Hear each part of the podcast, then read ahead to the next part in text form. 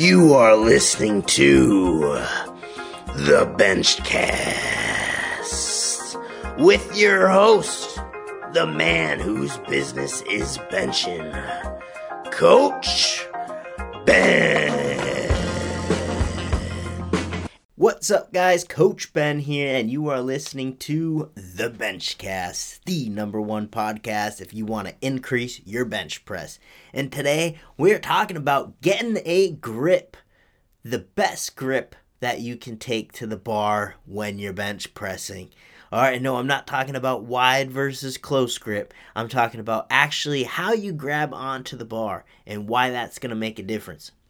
So, recently I had posted on Instagram a video of this grip that I am going to talk to you guys about today. And I actually posted this on TikTok. It went pretty viral. I think we're almost at a hundred thousand views on this thing. But uh, this grip that I'm about to talk to you guys about today is a blend between a traditional normal grip to the to the bar in which you're just pretty much making a fist and death squeezing the thing versus the false grip right? Where a lot of people, right off the bat, trigger word, false grip, suicide grip, you're like, oh, danger, danger. All right. A false grip does not necessarily have to be dangerous if you are in the correct wrist position. It is a bit more dangerous because you do not have as much control there. There's not as much tension. But I'm going to talk about how we can take the benefits of each of these grips and blend it together in one kind of hybrid type grip that I guarantee if you're listening to this and you try this out, I guarantee you are going to absolutely love this grip style. Okay, so first off, why would someone use a traditional grip to the bar? Well, obviously, they're going to have very good control to the bar. They're going to be able to crush it well. They're going to be able to bend into the bar, and that's the key thing. They're going to be able to create torque and tension into the bar. When we're talking about bending the bar, what you want to do is twist your arms into the bar as if you're opening a, a, a can or a jar, right? You want to essentially bend the ends of the bar. You think of it if it was like PVC, which we can easily see when we bend the bar where it's flexing to. We want those ends of the bar to wrap around towards our feet, not straight down. We're not trying to bend the bar in that fashion. We're trying to wrap the bar around towards our feet. That's how we bend the bar. That's how we create tension. That's how we torque. All right, that's going to help engage our lats. So, a traditional grip is going to allow you to do that because you're going to have that grip in which you're able to actually twist into the bar. All right. Downside of a traditional grip is that it gives too much control through the arms. And when we're benching, where we primarily want to feel most of our efforts is in the back, is actually in the back. And the bench press is actually more of a pull than a push, I would argue.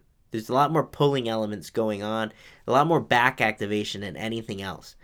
All right, so we are primarily using our back to a very large degree when we're bench pressing correctly.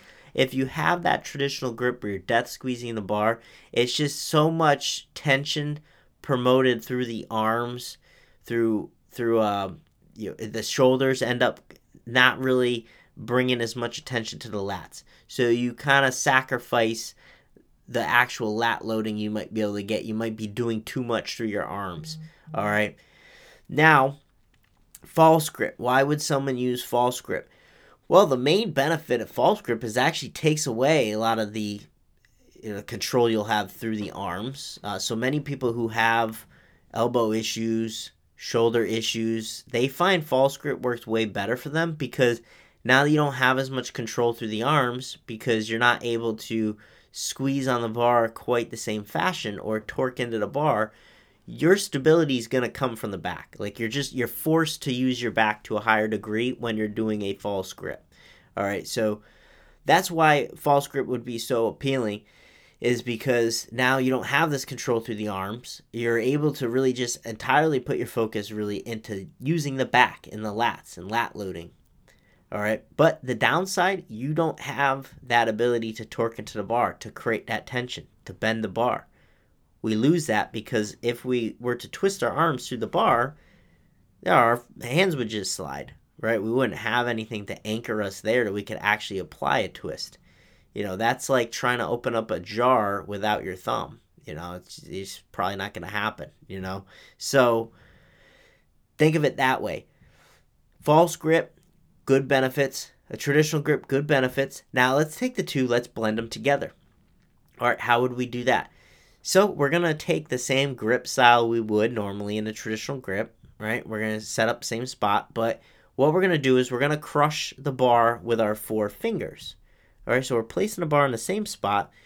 We're going to crush the bar with our four fingers like a false grip, but we're going to leave our thumb around the bar.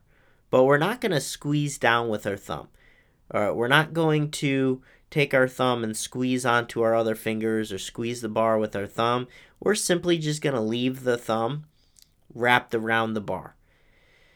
All right, you can leave the thumb just hanging out, but on the other side of the bar. So, what that does is it gives that sense of almost like being in a false grip because we're taking the exact same grip pretty much we would false grip and we're just leaving the thumb hanging. So, we're not causing activation with the thumb.